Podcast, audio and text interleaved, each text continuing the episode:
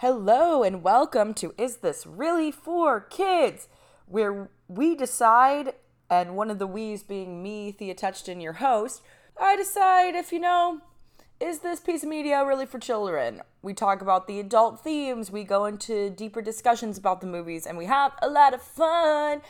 So, yeah, that's Is This Really for Kids? I'm qualified because I had a traumatic childhood and I was a child once and I refused to let go of my youth. Anyway, I've got a really great episode coming up for you, so thank you so much for listening. And if you could take a moment to follow my guest social medias and mine, that would be amazing. They're all below. And at last, at long last, praise be, we are finally at the end of Harry Potter. At least the Harry Potter that I'm going to review for this season.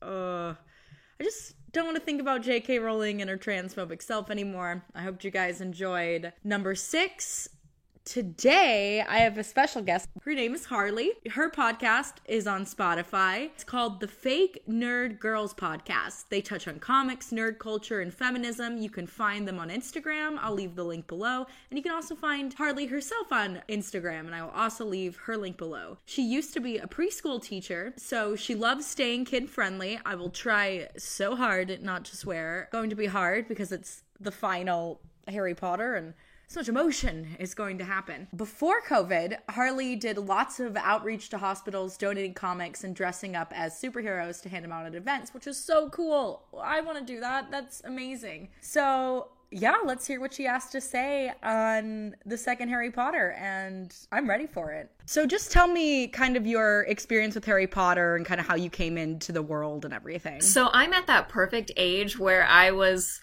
basically the same age as Harry as each of the books came out. Ooh, so, that's fun. So, I mean, like earlier on, she had like, you know, one year gaps between the books, and then eventually it was like two years, I think was the most. So by the time the seventh book came out, I was 19 when the seventh book came out. But until then, it's I was yeah. always around the same age as the main characters, and so I had just started getting into reading around the time the first book came out. You know, I was like in sixth or seventh grade, and I was like, you know, you and your kid, you're like, ugh, reading. but, but then reading Harry Potter, I was like, oh my gosh, I didn't know that reading could feel like this, that it could be so exciting, and and I could be just dropped Aww. into this amazing world. So I was just easily and very quickly obsessed and just went from there. And I think that I have possibly reread the Harry Potter books, each one at least 15 times. So I'm I'm a huge Harry wow, Potter nerd. Yeah. You're a stan. Yeah. You're a stan. yeah. what is your favorite book? Um, my favorite book is book six. So Harry Potter and the Half Blood Prince is my favorite book. Yeah. I feel like the most people I've had on my podcast, that was one of their favorites. What's your favorite movie? Is it the same? No, okay. definitely not. Um, because I will say that past the second movie, they start getting really, really liberal with how they adapted the book to screen. Yeah. Where I'm like, oh, like the, I will say, I love the fact that it, it, always feels like Harry Potter. When you watch the movies, it always feels like the same magical world that was built in the first two movies.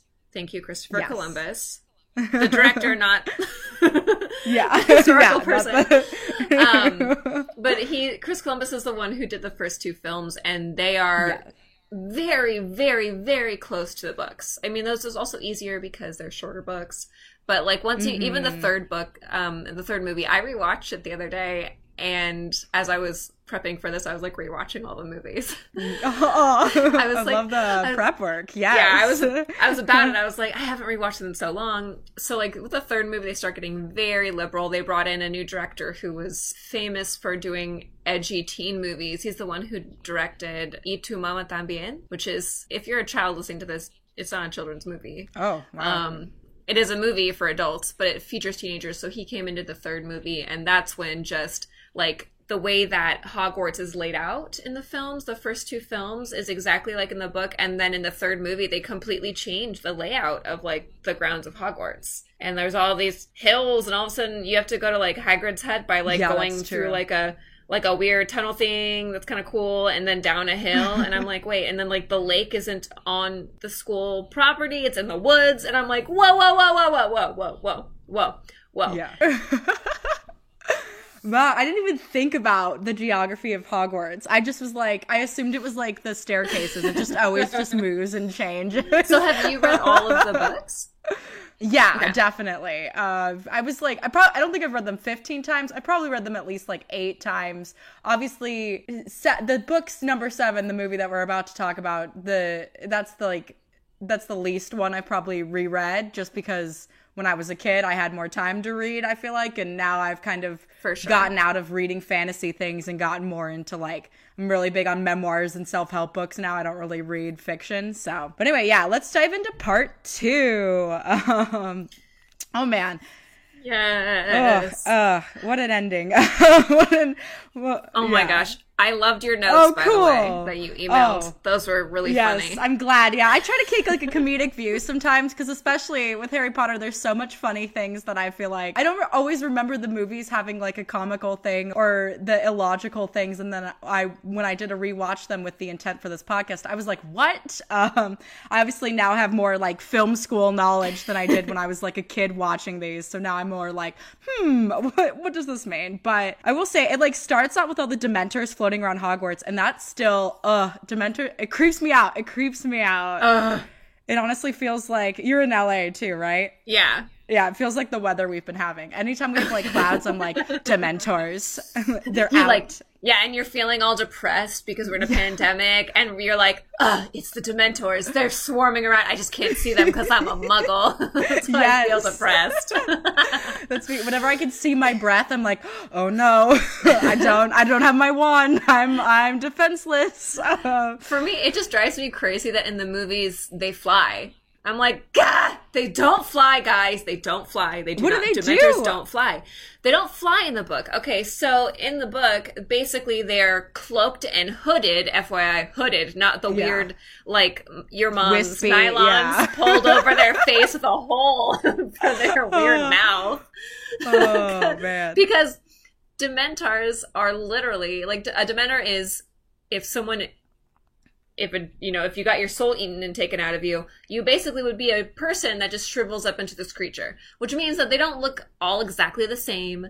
They don't all have the same giant weird heads that like are matching and perfectly the same proportion across all things. Easier CGI, yeah. exactly but they they they look like they hover. That's i think why Oh. in the third movie this is why i don't love the director of the third movie. I'm like dude you got way too liberal. You should have read the book like read the book Wow, Read I didn't book. even think about. I didn't. I missed that. I was like, yeah, they fly Yeah. in their wispy gauze like that. Sure. yeah no they they hover and you know where i think that jk got the idea have you seen a muppets christmas carol no, I haven't. okay so at the end when he's going through his whole thing like the last ghost basically looks like a dementor it's like has like a big hood and kind of like more floats along because they're supposed to like float and hover where you can't tell if there's legs walking underneath and that's what that's what makes it creepy. Because you're like oh my gosh what is under that cloak? Because it just hovers across the ground.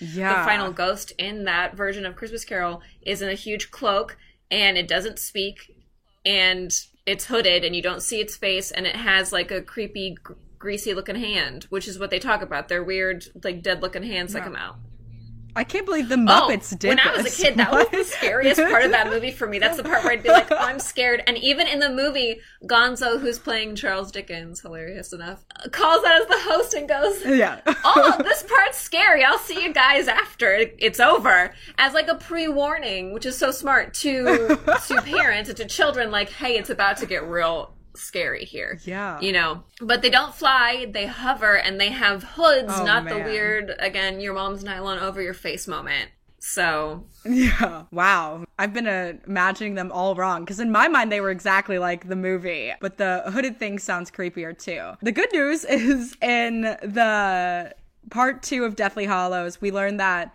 Bill Weasley, who we don't get as much of, I feel like we got a lot more of him in the books than we do in the movies, but he's, yeah, Yeah, he's more. basically the secret keeper. They've got a safe house, and this is Dobby has just died. Ugh, and they have his like little headstone. Oh, that moment in the movie and in the book, I every time I read or see Dobby dying, I just can't handle. I can't handle my life at I, that it's moment. so sad. It is. He was too pure. I mean, Harry literally like loses it too. I honestly feel like this is the death that he was almost the most upset about, and he's had a lot at this Oh, point. hundred percent. Because like it's it's like Sirius. He I feel like he knew like eventually Sirius was gonna die, and like Sirius was you know would wanted to die like a warrior in a lot of ways, but like Dobby, like no no no Yeah. no no no. It's like it's like when a dog dies. In a Yeah, it was. Dobby was the dog.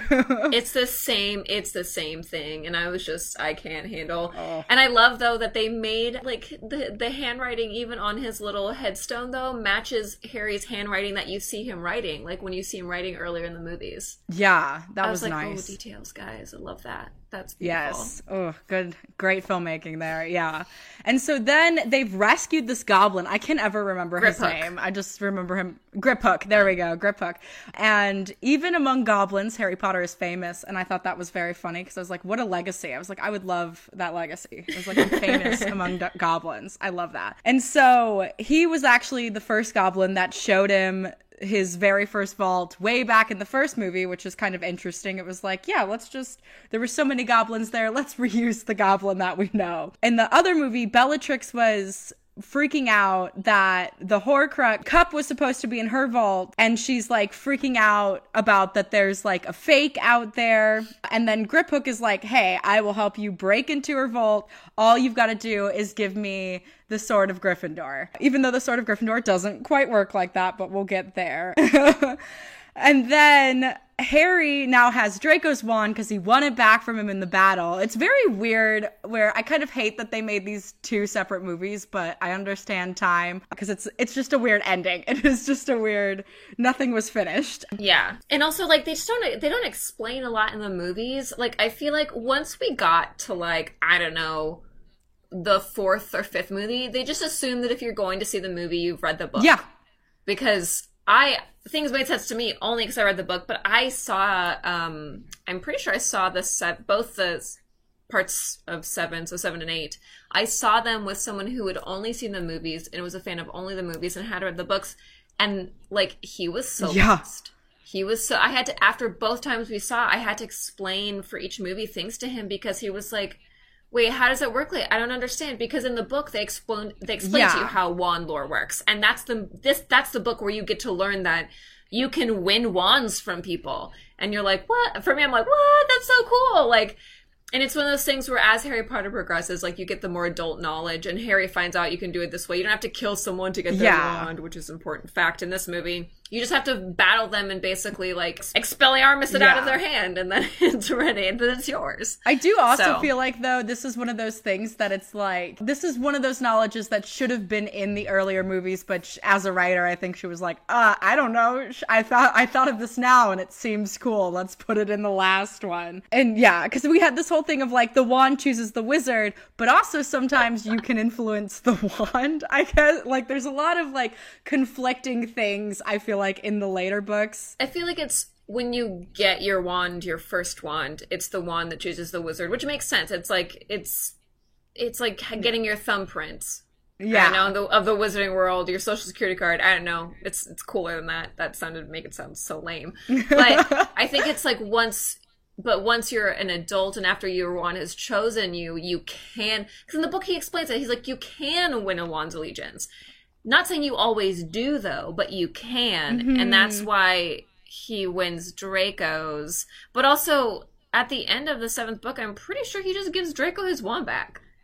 Yeah, I'd It's like a, I- it's like I- having yeah. a dog. You know, it's like the dog picks you just as much as you pick your dog, but then sometimes when wants to go home with your neighbor. Yeah, Yeah. so things happen, you your neighbor wins the allegiance of your dog, and then maybe you're splitting time, you're sharing custody of this dog. I don't Oh, know. man. Eventually, it wants to go back to you. So I think wands are a little bit like dogs. pretty much. So then Hermione, because she's so freaking clever, she has Bellatrix's is. hair, which is uh genius, honestly, so subtle and genius. And so they have Harry, Ron, and Griphook underneath the, the invisibility cloak, and then Hermione has Polyjuice potioned as Bellatrix. and is just doing, I guess, a very terrible acting job because that's just not Hermione's skills. Which is upsetting because in the book, she's actually gets pretty good at it. First, she's all really nice, and then they're like, "No, act like her," and then she full on goes full Bellatrix and is being a jerk to everybody. Yeah, in the movie, and I was she's like, so "Why awkward. did we not let?" Yeah. I'm like, "Why didn't we let her do that?" Like, clearly, at this point, Hermione has a lot of pent up anger. Yeah. Okay. When she's Bellatrix, that's me going, ah, she's getting her pent up anger out right now. Yeah. Like, that's what I remember reading the book being like, ah, that's what she's doing. I get it. I wish I could just polyjuice potion into someone who's a jerk and go be a jerk and not feel bad about it later. That's what she does, and we didn't get to see that in the movie. I was always bummed about that. I was like, why are we pretending that Hermione isn't good at everything? Yeah, well, and also she's so smart and she knows that this is important. I'm sure before she even did it, she would like she would have rehearsed, right? Like Oh, it's like a. Shakespeare play. Like she would have been like, okay, I'm gonna take my time. What would Bellatrix say? What am I? What is my character Bellatrix doing at this moment? right? She did the whole thing. But anyway, she's terrible, and so all the other goblins know that she's an imposter, and they've obviously probably been warned. I mean, that's pretty smart on Bellatrix to be like, oh, they're probably gonna come for the cup. But then Harry uses the unforgivable curse. It's Imperius, right? Imperius is the one that makes you be able to control people. Yeah. Yeah. Yeah, but it was weird. I it was strange when I was watching it. I'd forgotten that they like in the movie they make it like a puff of smoke, almost like you're you're drugging the person, Yeah. and it wears off. Yeah. Which it doesn't wear off in the movie at all because you're basically mind controlling that person. Mm-hmm. So I like the puff of smoke with the way like the visual of it, but I was like, what two scenes later, all of a sudden it's totally worn off. yeah, well, they also went down the thieves. There's that like thieves waterfall Yeah. that washes away enchantments. So I think that's part of it, which is some security system. Yeah. But it wasn't an enchantment. It was a, Yeah. it was a spell, guys. In the book, he's it doesn't wash off. It washes off like disguises and stuff, Mm-hmm. Yeah. but not a spell that's like in that's currently happening. It's an active yeah. spell. They just, you know, they had to get the movie going and add tension. I get it. You know, tension is why we watch things. Speaking of also tension, there is that poor. There's just this poor albino sick dragon in the yeah, and it's so it's so depressing. I feel I so bad for that dragon. Um, I guess it ends up being freed at the end, so it's fine, but still rough. And then even and the dragon is like trained to expect pain when it hears a noise. It's messed up. There's like a lot of animal Yes. cruelty going on in these Yes. last few books. There really is. It's like I remember reading that and being like, "Oh my gosh!" And in the movie, watching it, I'm not gonna lie, it was kind Mm-hmm. of hard when he has to be like abused again for a moment, and like then they're climbing his back. I'm like, "Oh my gosh, get him out! Get him out! Get him out!" I mean, them too, but get him out.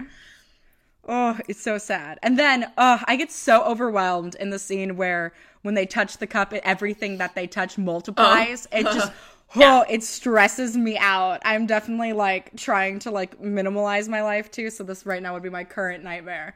Um, You're like, how can uh, I Marie Kondo it if it's exactly the same thing over and over Yes. again? Oh my gosh. And then I just always worried like he was like getting suffocated under it and like drowning underneath the stuff. And I've had like nightmares like that. And oh, I don't like it. I just Yeah. don't. I had But- anxiety nightmares similar to it, where like all of a sudden whatever is near me is like either duplicating or growing in size, and oh, I'm Oh, no. and it's like a weird anxiety dream. So yeah, it's Yeah. it's I wonder if that's nightmare. like Alice in Wonderland It was like slightly based on stuff like that. Because that's Oh, what it reminds me of, kind of. But anyway, Harry is successful and he ends up getting the cup, which is great. Good job. I, I don't know how he really pulled it off. It was very overwhelming to me. But then, of course, Griphook totally cons them, you know, goblins being goblins. And he's like, oh, I said I'd get you guys in. I didn't say anything about getting you out. So he is the worst. And then because of the Godric Gryffindor sword, it Yeah, doesn't, exactly. it ha- you have to be like chosen for it, right? It's not, it's not something you can give away. He doesn't really get it. So at least he kind of gets gotten that. I guess they kind of played them. Yeah. I don't know if Harry realized that though. I don't I don't know if Harry realized that he couldn't give the sword to Griphook. I don't I don't really remember how it was in the book. Yeah, so in the movie it's super unclear, but basically when they're at Shell Cottage, which is by the way not a safe house, Shell Cottage is literally just where Bill and Yeah. Fleur live. It's their cute little In the movie I think they made it Um, a safe house, right? Yeah. Yeah, in the movie they they're like, "Oh, it's a safe house." And we and he, like Bill says this line where he's like, "Yeah, we used to come here when we were kids." Like to this house, and I was like, what? Aren't the Weasleys poor? What? How did they have two houses? I know. I was like, he said something about them being their aunts, and I'm just Uh. going, what?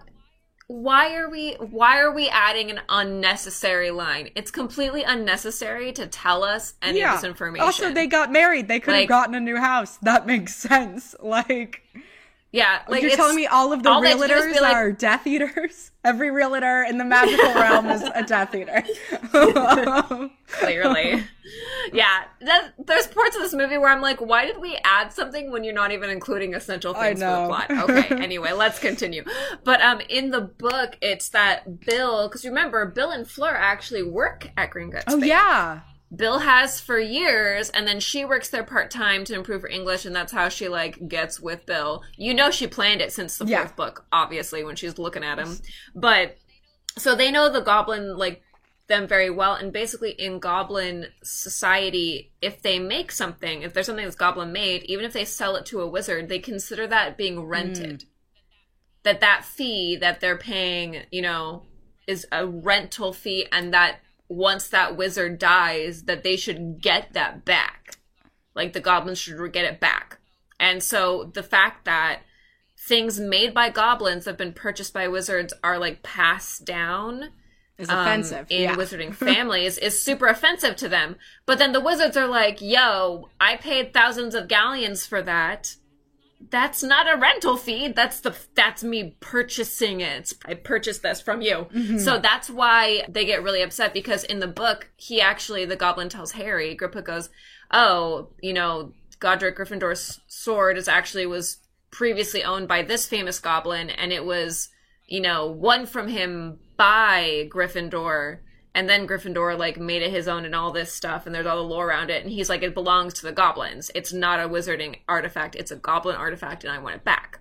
So that's why Griphook steals it from Harry is because Harry can mm. because I mean technically a it was left to Harry also the whole lore behind it is that if you're brave it comes to you he could then it's his Yeah. it's within his ownership he could give it to Griphook but his whole thing is that they were kind of like pulling one over on Griphook and they don't explain it very well in the movie cause, so you're just mad at Griphook for stealing it. You don't understand why he thinks it's his which in his society it do, it is Yeah, his. at all, you- and Ron gets a little dirty with it and was like, "Oh yeah, let's just not tell him when we're going to give it back. Let's promise it to him, but we're not going to tell him when." In the movie, it seems so dumb because it's like that's the only thing you have to end the Horcruxes Destroy, with. yeah, exactly. It's like it seems like you just gave away. Then you're going to be back at square zero. Which is exactly what happens because Harry goes, "Okay, yeah, Ron, let's let's not tell him exactly when." And and Hermione's like, "Uh, bad idea, guys," because she's always smart. Mm-hmm. And they do it anyway. And I'm there being I remember even in the book I was like, "Why couldn't you just tell Griphook, "Hey, we'll give it to you, but we need it right after for like Yeah. another month and then we'll and then you can we'll find you and we'll bring it to you." But they don't do any of that. They don't communicate properly. I kind of don't think Grip would would, would have went with that. I think he No, would have like, "No, I want it now. I want it now," and they would have been like, "But if you get it now, Voldemort will kill you." You know Yeah. what I mean? Like, I think I don't think, but I don't know if it would have meshed in the conversation. Either way, the Green Gringotts ride at the Harry Potter world in Florida is my favorite. Uh, it's very good. if you're Uh, I haven't been to that one yet. I've only Oh, it's the one so here. much worth. It's so much better than the one here. I was spoiled because that's the one I went to first, and so I was like, you can't top it because it's so much bigger. The world is so much more developed there. Uh, but the ride is fantastic. So yeah, I gotta go.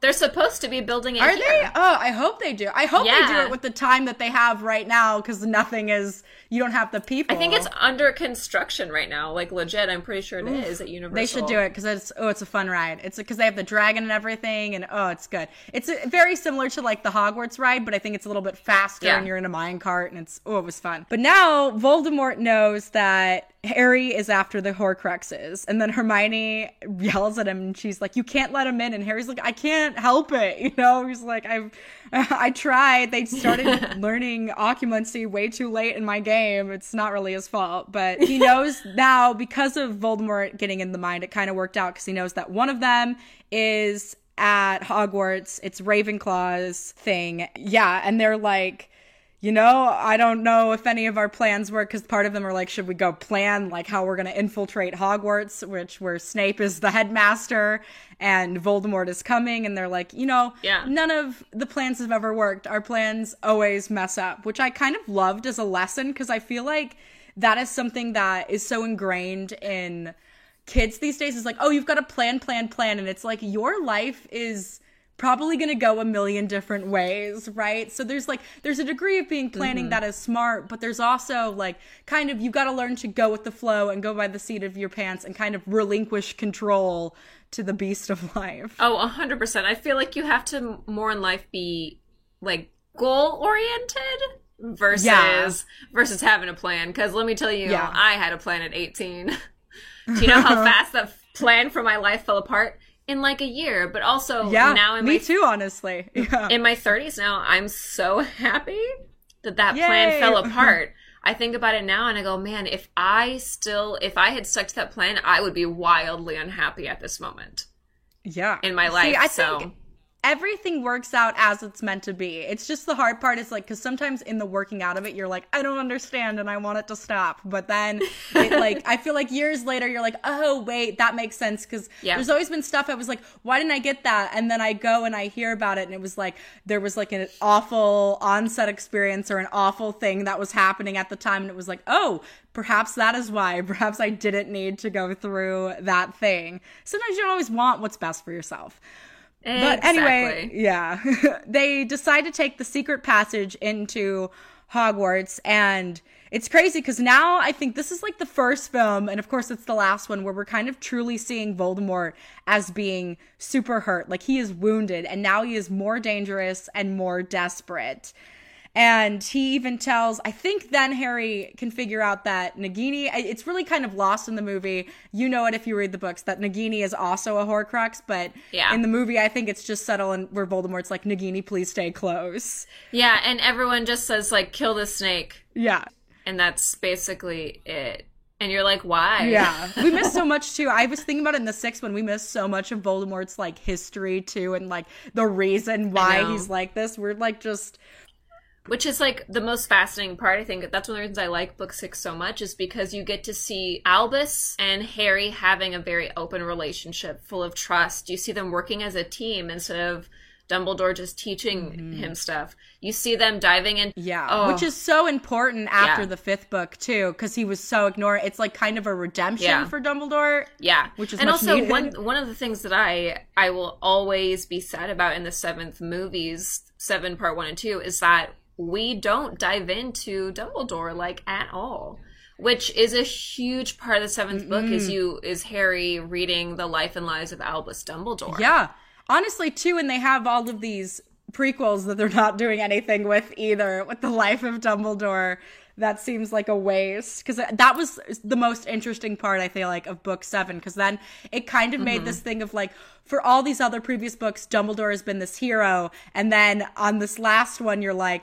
Maybe he wasn't, right? Maybe he wasn't that great of a guy, right? And then you start kind of realizing all of Dumbledore's mistakes and it's that Yeah. it's that very real thing of a kid of like what's happening now with like the Me Too movement and people that like people trusted in learning that wow, they're all like really terrible abusive people, right? And this kind Yep. of separating the art from the artist and and people's mistakes in the past and if they influence who they are presently. It's really crazy. Yeah, and showing that he grew, I think is the most important thing, is because Dumbledore was a great man. Yeah. but he had to learn how to be one. Yes. And that's why I love the seventh book is you learn about that. And then you also meet Aberforth, which we super brush over in the movie. Mm-hmm. Oh yeah. He just comes off as crass and we don't even get the sister story. I don't even remember Yeah. the sister story to be honest, but I remember it being it's good. it's amazing. Like- Bas- I mean, it's like the sister story short version is literally that when Ariana, their younger sister, is very very little, she is doing magic in their backyard because that's a point where wizards just can do magic and they can't really control it. And some Muggle boys see her. And then they try to make her do it again, but because she's a child, she's supposed to be like four or five. Like she's young. And then they basically abuse her. They abuse her, and that's what oh, makes it so that then she's scared to do magic. And that's why Dumbledore's father goes after those muggle boys. Yeah, he goes he goes after those boys and gets them. And then goes to jail. Like he goes to Azkaban Oh, for the rest wow. of his Yeah, life because about all this. he went after the boys who abused his daughter, and that's why Dumbledore doesn't have his father around. And so it's just their mom, and then it's dealing with a, a little girl who has such trauma, and clearly it's also it's the magical world, but it's also the '90s. It's the '90s in the magical world. We can't forget that, and that's why there's like no even like, and this is even earlier. So this is like what the 20s because Dumbledore is really Yeah. old. He's like a child in like the 20s and his and it's like in school in the 20s because Yeah. uh, He's, like, Voldemort is something. in Yeah. school in like the late 40s. I want to say. So you have this time where there's no such thing as therapy, really. So she they can't take her to therapy; they just have to deal with it. But sh- they can't send her to school because she could seriously hurt herself and others even more Yeah. than usual children with magic, and that's why they hide her. That's why they hide her, and it's Aberforth who's the one who really loves her and wants to take care of her. And you know, Albus is like whenever he goes to Hogwarts, he's just this you know brilliant human, and then he comes home and he has to deal with things that aren't as honestly flashy. And so that's that's and eventually what happens is that when he's friends with Grindelwald, that one summer when they become besties, and I think also boyfriends. Yeah, lovers. Oh my god, that's what I thought. Yep. That's been my thought Oh. all the time, dude. I've been I've been creating that forever. I was like, it's oh, true. it is true. I, was, I don't care. It's Why do you think out of nowhere Albus really, ch- honestly, because before that he had no hintings in his school career of being like magic is might, being his mindset, and then he meets a boy over the summer. and, Yes. and all of a sudden he's parroting what that boy says. It's because he was in love. You know, and, and Harry in this book, he gets so mad. He's like, Dumbledore was our age because Hermione's like, well, he was really young. Obviously, he changed, and he's like, he mm-hmm. was our age. Also, sociopaths are very compelling. You know what I mean? Dude. Like, eh, everybody has had their time where they've fallen in love with a psychopath. It a happens. to sociopath or a uh. narcissist, you know, similar enough. And Yes. 100% that's what Grindelwald was. For sure. And so mm-hmm. he falls in love with him. They have their thing going. And then at one point, Aberforth confronts Grindelwald about all the BS that's happening with him and his brother and this whole magic is might thing. And, and is like, what are you going to do, Ariel? Like, you can't take Ariana with you. What are you going to do? Like, what are you going to do, mm-hmm. Albus? And so then they, the three of them start dueling where Grindelwald attacks yeah. Aberforth first and they're fighting, and then Dumbledore joins in because he doesn't want either his boyfriend or his little brother to be hurt. And then at that point, at some point, Ariana comes in and tries to help, but because she doesn't know how to control it, something happens, and someone's curse, they still don't know who, hits her, and that's how she dies. So that's why Aberforth blames Albus. That's why at her funeral he punches Albus in the face and breaks his nose, and that's why Dumbledore never fixes it. It's a magical world. He could have fixed his own nose in like five seconds, and he keeps his nose broken and crooked. And I've always thought this because he kept a reminder to himself of what happens when he seeks power, and what happened to his family because he wasn't clear-headed. I also think it's a reminder of being like so blindly in love that you hurt the people that you do Yeah. love too. Because I think that's why he treats Harry so harshly in some of the beginning of the books too. Because he's like he has so much love for Harry Potter that I think he like gets scared Yeah. about it, right? And I feel like in a way Harry Potter is like the surrogate sister in Dumbledore's kind of messed up mind because this Oh, was baggage, right? 100%. Yeah. Yeah. Oh, a hundred percent. Anyway, the Harry, Hermione, and Ron they meet Aberforth, who is the one who sent Dobby. I don't remember if that's clear in the movie, but it's kind of clear. He says Yeah. it. Yeah, he okay. says it. Yeah. and then the looking glass thing because there's that mirror where he keeps seeing Dumbledore's blue eyes, and that Yeah. I remember that being so prevalent in the book, but it's kind of like just symbolic in the movie. But anyway, that was Aberforth, if you were wondering out there, listeners. They got the same blue eyes. Yeah, the same one. I can't remember. Is this the same? It's the same actor as Dumbledore, right? Playing Aberforth, or did they just cast really nice? I think they just cast really nice. I don't Oh, wow. same guy. That's insane. Yeah, because they do they do look very very similar. For a while, I was like, are they? Is this the same person? What's happening? Who am I? But anyway, Aberforth is like so emo compared to like Dumbledore's jolly because he's like, you know, the order is finished. You you know who is one. You know, he's like. Dumbledore gave you a suicide mission. He's like so grisly and bitter. He's a negative He Nancy is. in it. He's Yeah. So, but it is like messed up too. I kind of understand. Like, here's this great wizard Dumbledore, and there is like no mention of his brother and sister, really, right? Like we've never heard of Dumbledore Yeah. having siblings. Like that is kind of messed up. And also, Dumbledore doesn't even mention himself. If I if you think about it, like in the books and stuff, there's points where Dumbledore knows things and he goes, "Oh, yeah, it's because I'm friendly with the local barman." And you don't realize it's cuz the local barman Oh is wow, brother. yeah. You know, at one point he references his brother, but he actually says something like it's like humorous, a little bit negative about his brother, where he says something about he's like, "Did my brother Aberforth, when this thing happened to him, mm-hmm. like hang his head in shame?" No, he kept going. Blah blah blah. He's like, but to be fair, I'm not sure if my brother ever fully learned how to read. So I don't know if he actually ever read that article about himself. Like basically, he's saying like my brother is awesome, but then he's like, but he might have been a little dumb. It's like a subtle way of saying that. I just remember reading rereading the books in that one section. I forget what book that's in, and I was like, wow. That's Yeah. a really not so nice thing to say about your brother. But if you think about this, it's interesting because also they are so close to each other. Like he's the local barman. Yeah. He literally is right down the road from his older brother who's running this school. They're so close to each other. They have to be talking Yeah. fairly frequently, right? And we just don't know about it. Yeah. Well, and they've even they've got to have they send the painting of their sister off. So I'm assuming that Dumbledore had the other side of the painting, right? And they must have done that They had together to done, yeah. for both of them as a way Yeah. to communicate. Yeah, that would make sense. But anyway, Aberforth is like is so bitter about and probably like a little bit sad that his brother died too because now he's completely Yeah. alone in the world, right? And Harry was like, I trusted Dumbledore, and Aberforth's like, oh, well, you don't strike me as a fool, right? It's just like a complete jerk to both of them. And then Harry's like, well, you know what? You saved our lives by sending Dobby, so it doesn't seem like you're somebody who's given up. And Aberforth is like, yeah, fine. You know what I mean? Basically, then helps them get in.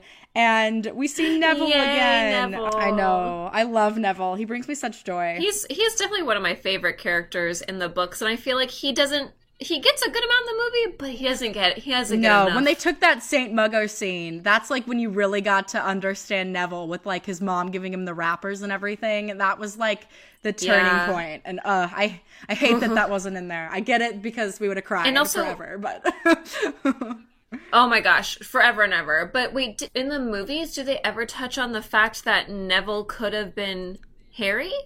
That the prophecy was Barely. about? Okay. they never. Yeah, they like kind of say it in the fifth one, but it's not.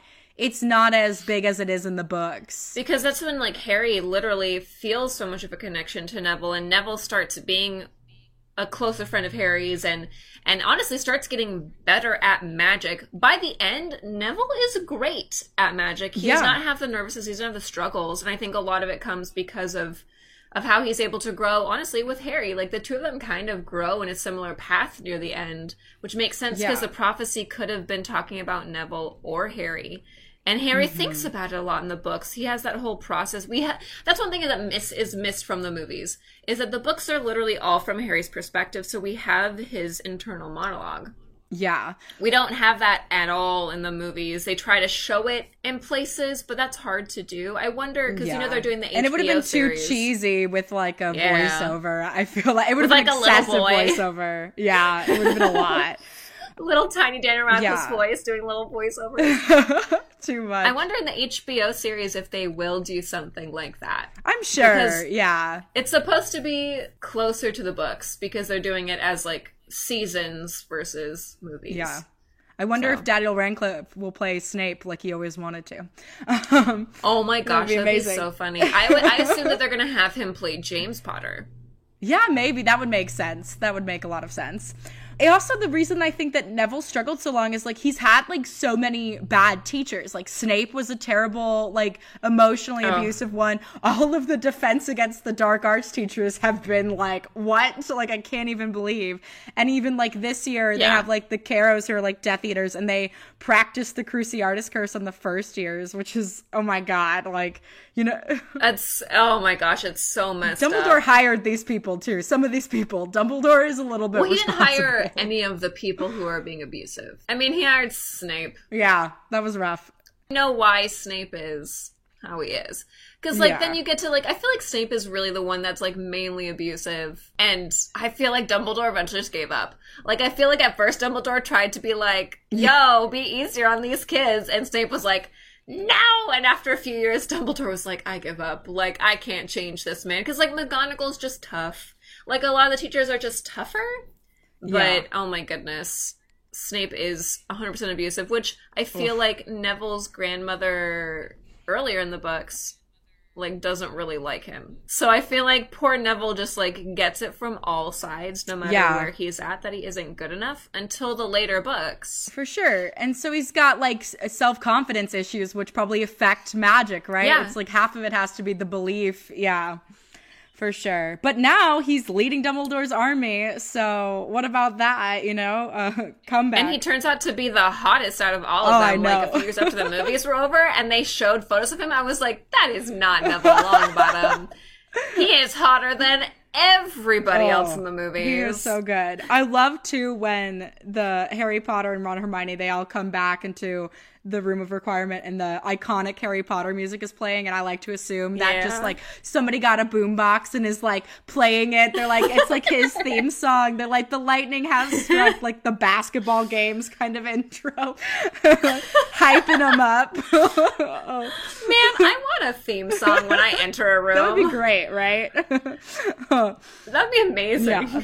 And so basically, they inform Dumbledore's army. They're like, "Hey, we don't know what the Horcrux is or where it is, but you know, we need to find it. You know, and it's probably small and it's probably easily concealed." And everybody's like, "Yeah, um, I don't know." But then Luna speaks up, and I'm still confused as to how Luna went back to school in all of this after she was being tortured in Bellatrix's basement. You know, I'm like, Oh, because oh, they don't they show don't it in the movie, no. do they? She's just there at She's school. saved by by Dobby. So when Dobby first shows up to the Yeah, I know right? she's saved by Dobby, but we never see her make the decision to be like, "Yeah, I guess I'll go back to Okay, Hogwarts." So right? in Like- the book, she doesn't show up till after Harry showed up. She's not there already. yeah, in this one she's there already, which is weird. Which I thought was throws me off. she's there time. already. She like also is like telling Harry, like saying things to Harry, like reminding him of things and helping him figure stuff out. Where I'm like, I love Luna. Yeah. I love her in the books. She did not do this. She didn't do any of this. She this is, is like the one much. who but talks about the Ravenclaw. What is it? It's like a Yeah. diaphragm. I never want, know how to even say a diadem. a diadem. Yeah, like a headdress thing, which is right? Yeah. basically a tiara. Yeah, tiara. A diadem is a tiara. Yeah. Okay, I'm probably gonna just call it that just to make it easier because I am Oh, gonna yeah. be awful in it. And then I'm also confused, just like I think Cho Chang is still in here too. And I was like, wasn't Cho Chang older than Harry? I was like, why is she? This would have been Harry's seventh year. Why is Cho Chang here? I was very confused. She's another one that shows up afterwards, and they don't go into that. Like all of a sudden, like they get there and everyone's just there, Yeah. and you're like, how did they get into Hogwarts when either they were, yeah, it breaks the world. here. It totally breaks the world for yeah, me. it's because literally in the book they do show up, but they show up after. So Harry gets there first, and then Neville says to Aberforth, "Hey, dude, so like some more people are gonna be coming, so they're apparating directly into your bar. FYI, Yeah. peace." And Aberforth is like, "What? No," and he's like. He's like, take care of it. Like, I love Neville's confidence in this book, in this movie, because he just is like, take care of it, Abby Yeah, check you later. Sure. and that's and that's what happens is basically he uses one of the uh, one of the gold coins that hermione put a charm on for for in the fifth book so they could all meet up for the the da meetings. Those coins neville as soon as he is with harry yeah. takes the coin and uses that to contact luna and everybody. And then luna because she still has her coin she contacts some of the other people like cho and obviously she's already with dean thomas so her and they all just come along after they've been contacted Yeah, yeah. Well, we don't see that at all. So, Nope. um, but I Nope. do think it's cute that Ginny says hi to Harry, but not her brother Ron. I guess she's seen Ron more than Harry when Ron had Yeah. his little stompy fit and went back, but it's still. but she actually doesn't she doesn't see him then they don't go on Yeah. into that in the movie either is that he goes to shell cottage that's why they go there in this book is because when he stomps off and has his little fit he doesn't go to the burrow he goes to shell cottage because he's too embarrassed to go to the burrow because he's like you Mm-hmm. Oh, think yeah. that ginny would be nice to me he literally is like you think ginny's gonna be okay with the fact that i ditched you Yeah, nope probably not. i don't want to deal with her wrath I'm so not not okay go that he ditched them. I am. I'm Oh, no. still upset. I will be forever mad at Ron Weasley. He's dead to me. Um, but anyway, then they get a message where they're like, "Everyone must tell me where Harry Potter is, or they're gonna be guilty." And then Harry basically is just like already in Hogwarts, so you've got a security problem. um, but and then McGonagall ends up like finally fighting back after years of having to take, I think, just stuff that she's never agreed with. Yeah. And Snape bounces finally, and everybody cheers. And then Voldemort has this like all I can call it is the weird ear message because it's just like it's basically ASMR but by Voldemort. Where he's know. like, to fight is unwise, you know. Basically is like, you know, give me Harry Potter and you guys will be fine, you know, don't worry about it. Uh, you can trust me, XOXO Voldemort. But one person, I can't remember who it is, but somebody's like, come take Harry Potter. You know what I mean? Yeah. Oh, Pans- Yes. Pansy Oh, Parkinson. Pansy. She's just She always trouble. is. She loves Malfoy, you know? She's a trouble girl. Have to be trouble. Yep. But you know what? She doesn't end up with Oh, him. yeah. So I bet she really just stayed grumpy the rest of her life. He was the one that He got away. Um, honestly, I think Malfoy is gay, Oh so my goodness. it's fine. I think Malfoy has been in love with Harry Potter this whole time, and that is why. That is why the, his wand chose Harry because Draco's own wand chose Harry. Aligned. You don't you don't agree with the theory because you've heard the theory that Draco's actually secretly in love with Hermione, Oh yeah, I've heard that too. and that's why he like. And if you, it kind of makes sense because he does like warn her. There's times where he just shows up and he's like, like in the fourth book, he's like, "Yeah, get out of the woods, mudblood, because you might get hurt if you stay." so you should go." and you're like, "Huh? Why is he telling her to get out of the woods?" Maybe he just wants to be in love with Hermione because Hermione is the closest that he could get to Harry, right? That's his only way Maybe. in. Is it jealousy? He's like he's like jealous. He's like, I want to be your beard. yeah. What? Hermione. I And maybe he's polyamorous. Harry, I you know, maybe he wants both of them in different ways. maybe. and you know what? Good for you, Draco. You've grown up in a really controlled, rigid like household where you were required to have certain beliefs. Yes. I think that you should definitely grow up and like explore yourself. Go for it. yeah, for sure. I'm for it. You deserve Yeah, it. It's time. You deserve it because he he gets better. Like they talk about it in like Cursed Child. Like he, well, he's really grumpy in Cursed Child because of other reasons, but he's like Yes. he clearly is a pretty great dad because his kid is like the best part of Cursed Child. Like his little son Scorpio is hilarious Yeah. and amazing. So Oh, I think it's just you know he really rough parents. Poor Draco he's a Malfoy. he's a product Yeah. of his environment and like Absolutely.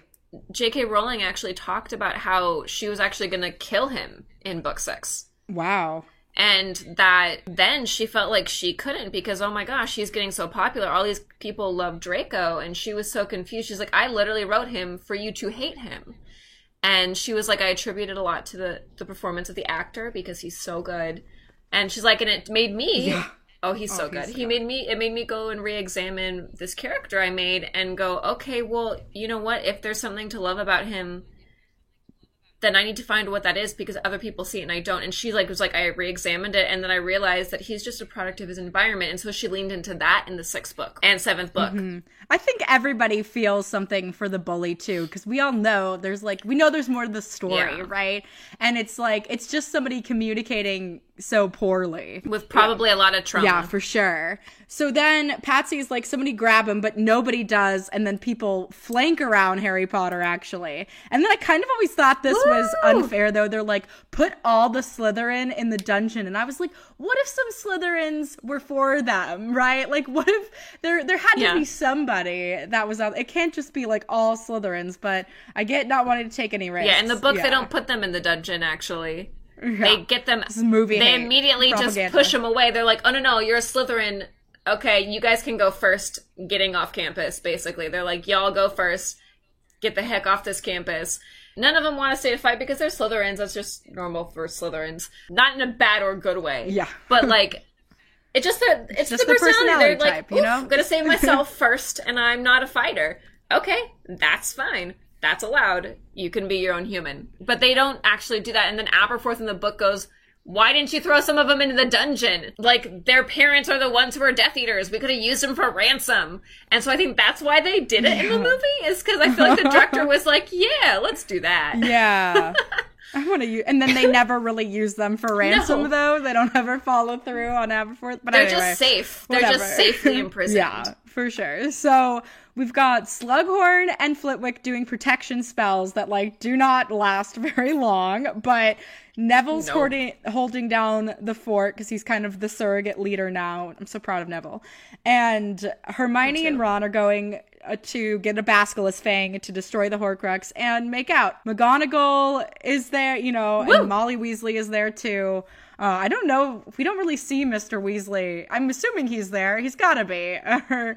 Yeah, we don't. He's but he doesn't get a cameo. So then Harry goes to talk to Ravenclaw's ghost, but she's very shy, and we learn that it was her mother's tiara, and she is just not interested in helping Harry. I feel like she's one of those feminists who's like, I don't want to talk to men, I don't want to see a man, I don't want to have a man be in my presence. And Harry kind of finally gets her attention. He's like, I want to destroy the tiara. I'm not here to do what Tom Riddle did, because that's, I think, why Lady Ravenclaw has such a bad experience with men, is Yeah. because Tom Riddle really messed her up. Yeah. She also was murdered by a man.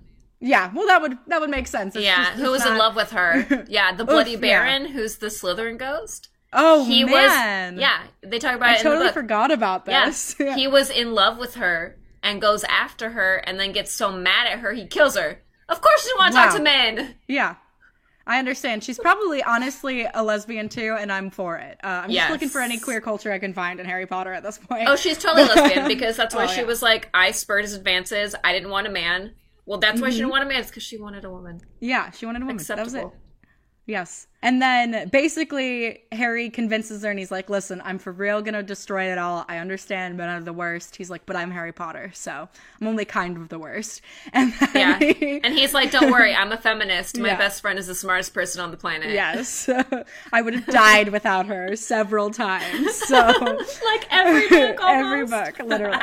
and then so of course it's in the place where everything is hidden, the like room of inquirement, and then basically Harry goes to go get it, and then Voldemort's army is just like it's so big. It's huge. There's so many people. And then we go to the scene of like where we see the basilisk skeleton. And I remember like my original note was like, would the skeleton be thus decayed? And I was like, I guess it has been five years. I was like, how? I, I spent a bunch of time wondering how long it would take for snakes' bodies to decay. And I guess thank you, Harry Potter, for these weird thoughts. But then I thought it was kind of cool in the movie. I don't remember though in the book if there was like the ghost of the basilisk when they stabbed the cup. I guess there is because there's usually like a protective thing that happens when you try to like murder the Horcrux, right? Once you try to like delete it. Yeah, yeah. They don't mention it. I don't think even in the book. They just go, "Oh yeah, Hermione got Yeah, to get this, this one." time we get to see. She stabbed yeah. this one. And then, but Ron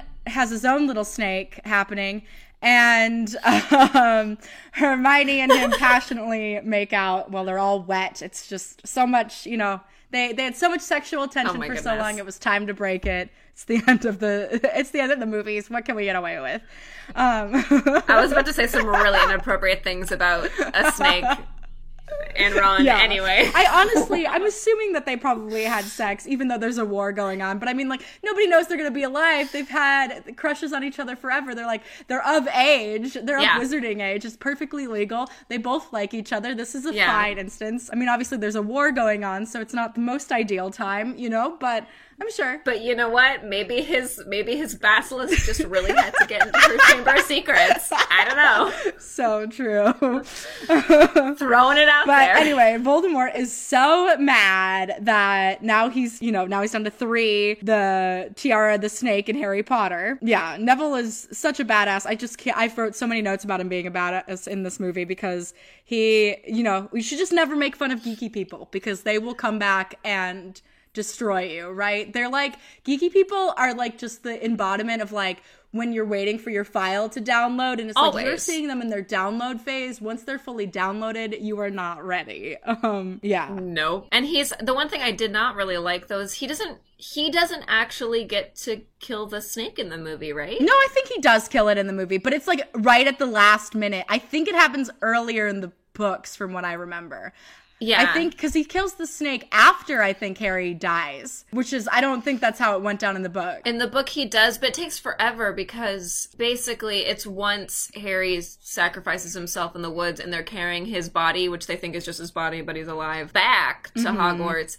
And when Neville comes out and confronts Voldemort, like the badass that he is, then when there's like a moment Yes. where a lot of things happen at once, including Harry dipping under the invisibility cloak, and one of the things that happens is the snake comes out of its bubble because Voldemort thinks it's safe, and the and like the he puts the Sorting Hat on Neville because he's like uh, everyone's going to be Slytherin. Puts a sorting hat on Neville, and then the, the Gryffindor sword comes out of the sorting hat, and Neville immediately turns around and just slices the snake's head off. Yeah, bam, yeah. like a badass. Yeah, it sort of goes like I'm pretty sure the sorting hat is where he pulls out of the sword in the movie too. Yeah, but it's not as cool as that moment. No. Yeah, but he doesn't like cool moment where he then like is a total badass and turns and just kills the snake and all that stuff. Because like Hermione and like Ron are like throwing curses at the snake far after Yeah. this point, and I'm here being like, what? I know. It's rough. But the good news is is that and I love this pairing that Neville likes Luna and he's going to tell her cuz they might die. So, what a great motivation. I know. Which is so cute, and I'm I'm bummed that he actually he actually doesn't marry her. Oh, who in does the he end up marrying? history, I want to say it's someone who we don't really know Yeah, yeah. very well at Hogwarts, but she ends up becoming taking over the three boomst- broomsticks and becoming the Oh. new like.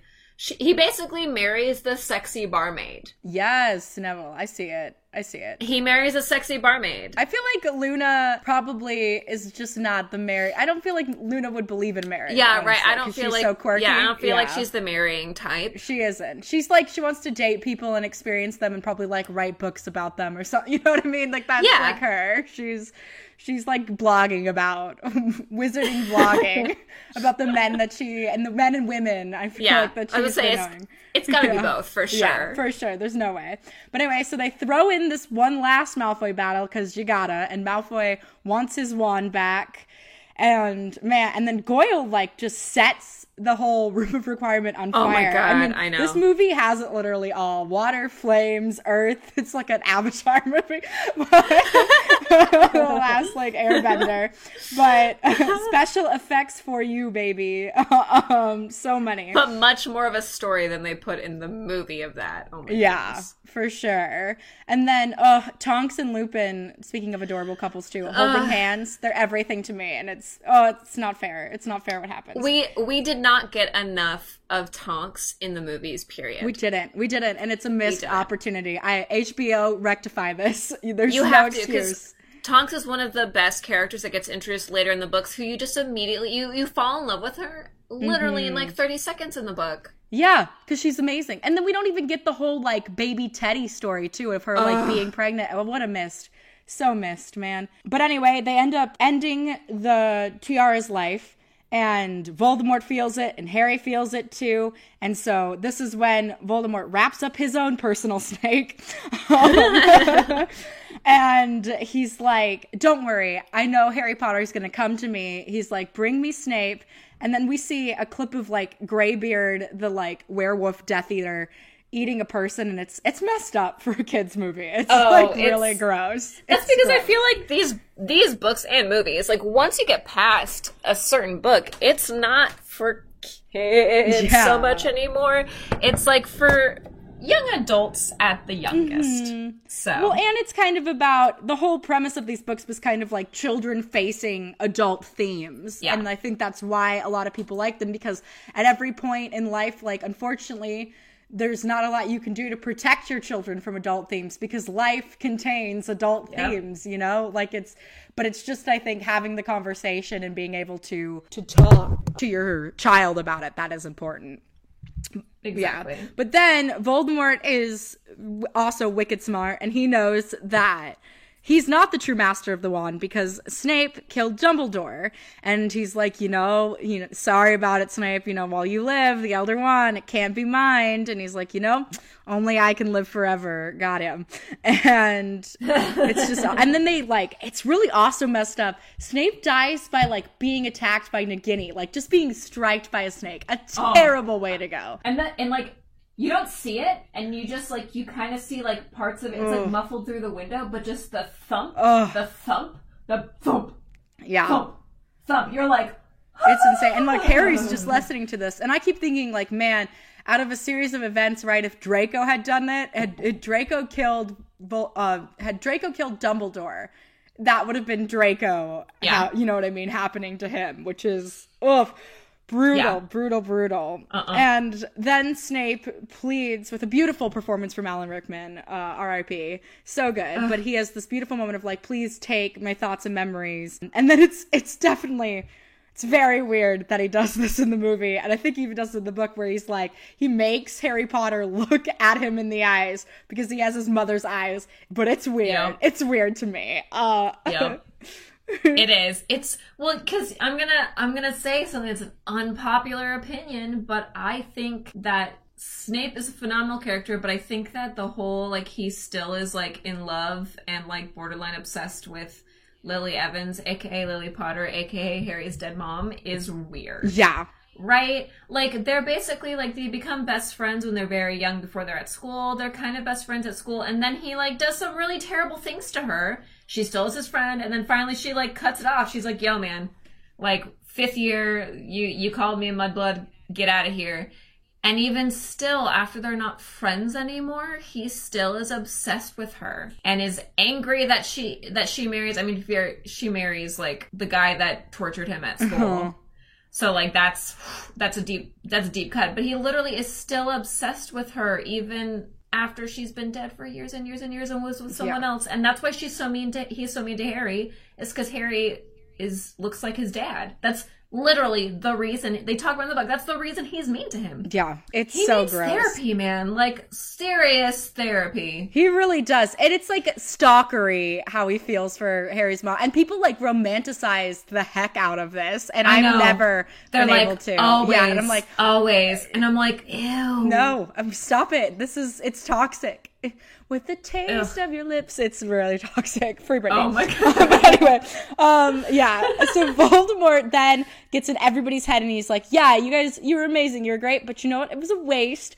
Harry Potter would rather let people die, as if Voldemort is not the one killing everybody. This is this is just how I feel like dictators work. They're like, hey, it's somebody else's fault, not me, even though I clearly had all these orders for people to get killed. Um, anyway, That's also how narcissists Yes. work, and most dictators and tyrants are narcissists. Yes. So yeah, Oh, I mean, stay woke. Voldemort's a narcissist. Yes, it's so true. And Voldemort's like, so Harry Potter, confront me in the forest or I kill everyone. He gives him such great options too, like a real narcissist. They're always like, it, and it's like, who who makes these options? These are both terrible options. Like, I was like, what's behind door number three, Voldemort? Like, can I have a different? I want a different one. Um, brutal because Fred is dead and Miss Weasley is just not. Is devastated, which it's just rough. Lupin and Tonks are dead at this point and not holding hands. It's you know this is a low Yeah. point of the battle. It, these were some deaths that go too quick and they hurt.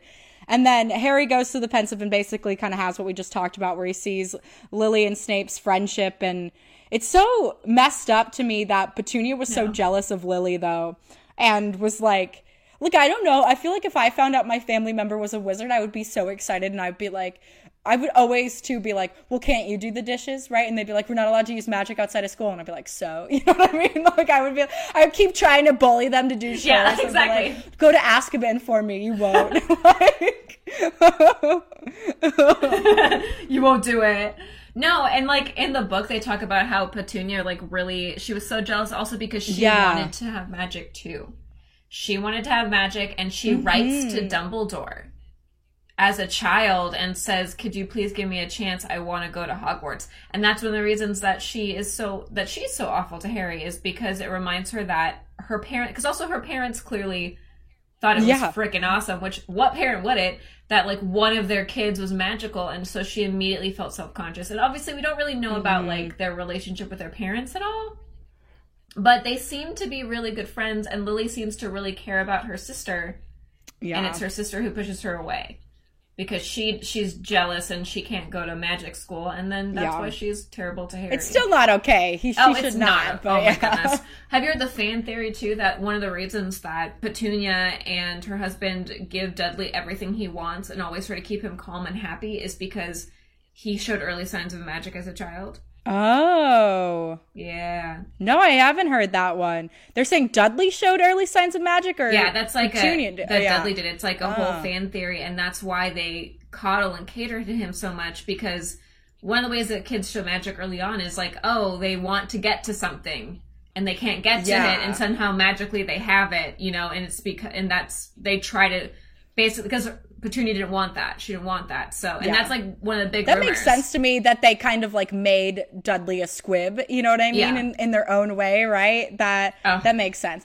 I'm also confused in these members. We're like, because Lily and Snape are hanging out as children, and it's unclear if it's at Hogwarts or were they like neighbors? I can't remember So in the book. in the book, they're like neighbors. And, Okay, and- that's what I thought, They live close yeah. to each other because he lives. The place Spinner's End, the like really like rundown part of town where he still lives, is his parents' house. He still lives in. So apparently, Lily lived in like this slightly nicer part over the hill, and there was a park between their houses. Wow. Yeah. And then I thought we kind of get to see too when Snape kind of gives up the life of being a Death Eater and kind of comes begging to Dumbledore, which is very interesting. I don't super love how it's done in the movie. It's, I think, a little more engaging in the book. It's also a little bit unnecessary at this point, but I get it. We want to see it. So why not? And Dumbledore, you know, is not really having it, does not trust Snape, but does say, you know, that uh, you know, Harry has her eyes. He's Dumbledore starts this. Dumbledore is also feeding the fire of the stalker guy for sure. He's not helping. Oh, a hundred percent, a hundred percent. And like in the book, he kind of is too. But in the book, I always read it as he's trying to get to Yeah. Snape's soft side to get him to understand what doing the right thing is. yeah, for sure. force his hand. And then basically Dumbledore is like, well, if you love her, you take care of her son, which I do think is true. Like that is like 100% of like, well, if you love her, you'll protect her legacy. And then we also see what we didn't see in the sixth book, but you kind of know if you've read the books about how Dumbledore was essentially his death was planned. He knew Snape was going to kill him because he was already dying from uh ruining Yeah. the ring horcrux which man i don't know how even I, that's what i wish we knew more of because we don't ever get that's like the past that we don't get that i think is interesting of like why the ring why murdering that like ring horcrux was so like chaotic and and also like killed him because they just killed all these other horcruxes and they're like fine right harry ron and hermione but dumbledore it like hurt him really bad with his hand yeah, it's because he realizes what it is in the books. Mm-hmm. Um, they touch on it right. They, he realizes that it's the the Death Stone. That it's not just a Horcrux, which is what we've been talking about so far, but it's one of the th- three Deathly oh yeah And so he figures that out and goes, Oh, and he basically tries to use the stone to see his sister again. oh man And doesn't realize, doesn't think about the fact that there's a curse on it because Voldemort put a curse on it, not knowing what the stone mm-hmm. was, just knowing that it was like a family heirloom. And that's why he gets the whole thing on his hand and Snape stops it. And Snape is like, Why'd you do this? You're so stupid. And he's like, Oh, just a fool. He's something like a fool just trying to like relive something because he just wanted to see his sister. Yeah. It's basically he's trying to see his sister, and that's why he gets his and we don't get that in the movie. No. that would have been so cool and helpful. But anyway, um, and I do think it is like very smart for Dumbledore to have done this, like knowing that he's dying, and he's like, Yeah. "Well, if you do kill me, Snape, Voldemort will trust you completely because Yeah. nobody has killed him before." I mean, that was like amazing. And then poor Harry. This is the worst way for Harry to learn that he is also a Horcrux. By the way, I am very disappointed in Dumbledore. He should have just told him his theory. Harry does not need to learn this through Snape's memory. Like that is so traumatic. But basically, Harry learns that now he too is a Horcrux and has to die. And I mean, honestly, this was a face-to-face conversation. Sorry, this was a face-to-face. This was not Right. something you learn by watching somebody talk about you. And also, it was supposed to be because, like, in the book, Snape keeps asking if Harry's there once he's gotten to Hogwarts and, like, where he is.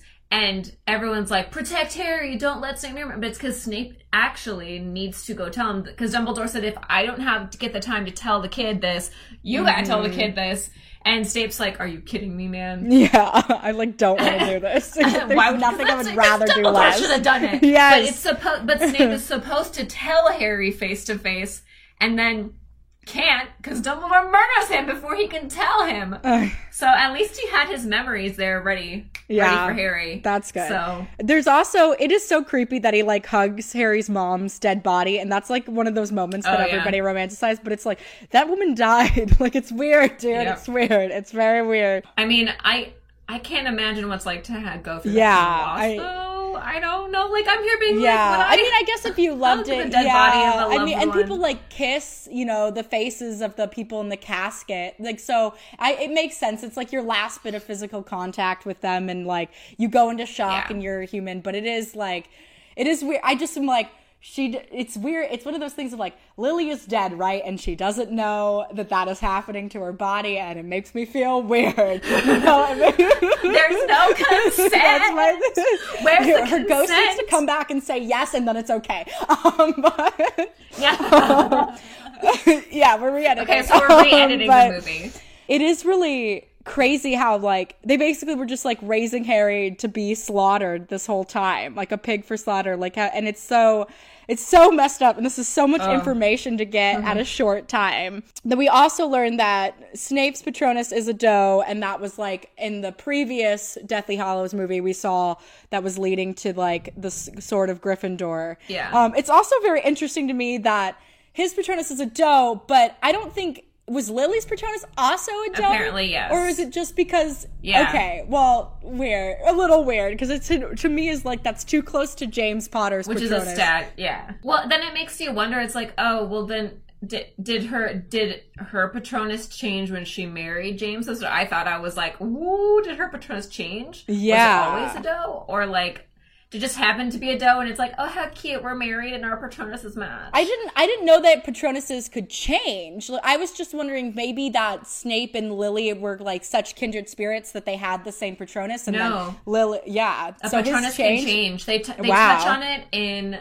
book six yes in book six Okay. because after the death of sirius harry thinks that's why tonk's patronus changes because tonk's patronus changes and he's like oh it's bec- Oh, it looks like it's a big hairy thing. Oh my god it's because of sirius the loss of her cousin. But it's really because she's in love with remus lupin. And so it's actually a Yeah. werewolf not like a So big it's a black dog. Yeah. yeah, so like that's when you find out that they can change. HBO, Mm-hmm. Yeah. please call me. I'm clearly a Harry Potter expert. I would love to help you with this. I know everything. That is cool. Yeah. What also a missed opportunity. A missed a missed great scene. HBO, hello. Please. Um, yes.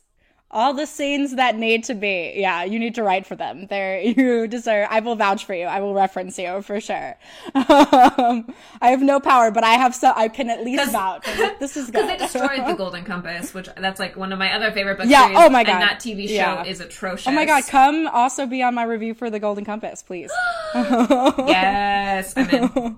awesome.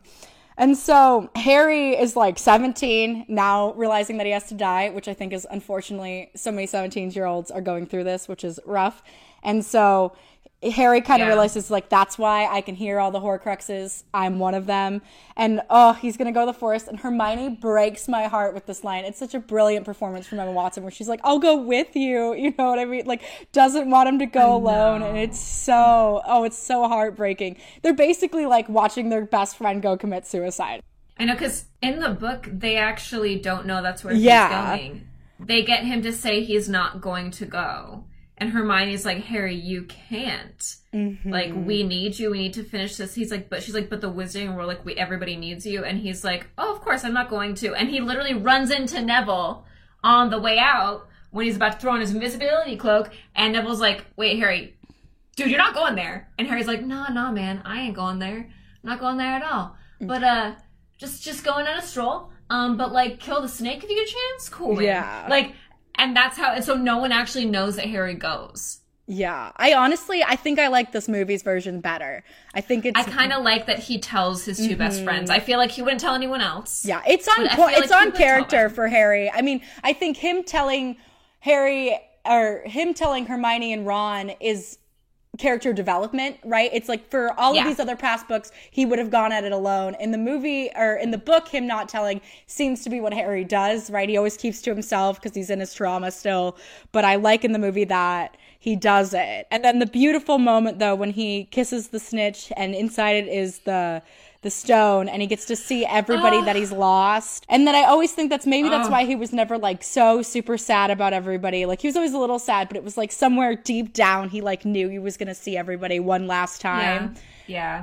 It's and then he, yeah. Oh, it's so much. And then the beautiful question of like, does it hurt to die? And they're like, quicker than falling asleep. I totally don't believe them. But Oh, I know. um, I'm Me like. I'm sure it's very painful to die, unfortunately. Um, but and then he at least like at least doesn't have to go alone, and he can kind of be surrounded by like the spirits of his family. And then he just like drops the Mm-hmm. stone in the woods, though, and I'm like, well, that's gonna be a wacky adventure for whoever finds that decades later on the forest of Hogwarts, finds the stone, and is like, whoa! you know, I was like, I want to see that um like post sequel. I mean, I feel like it's it's fairly safe because it's like in the middle of the Forbidden Forest, and in the book Yeah. it's with a bunch of other stones. Like, so it's gonna be hard to find. But you know what? I feel like that's that's like playing. Oh my gosh, this is gonna sound so terrible. But a game that my my one of my ex boyfriends used to say he would play when he was younger, and it was who got the who got the lead brownie at the Boy Scout yeah. meeting. Oh my it was like there's tons of brownies, but who picked the wrong Oh one? goodness.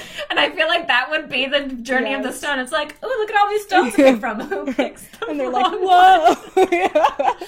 I see dead people. Like, Great. That's honestly that's the next book.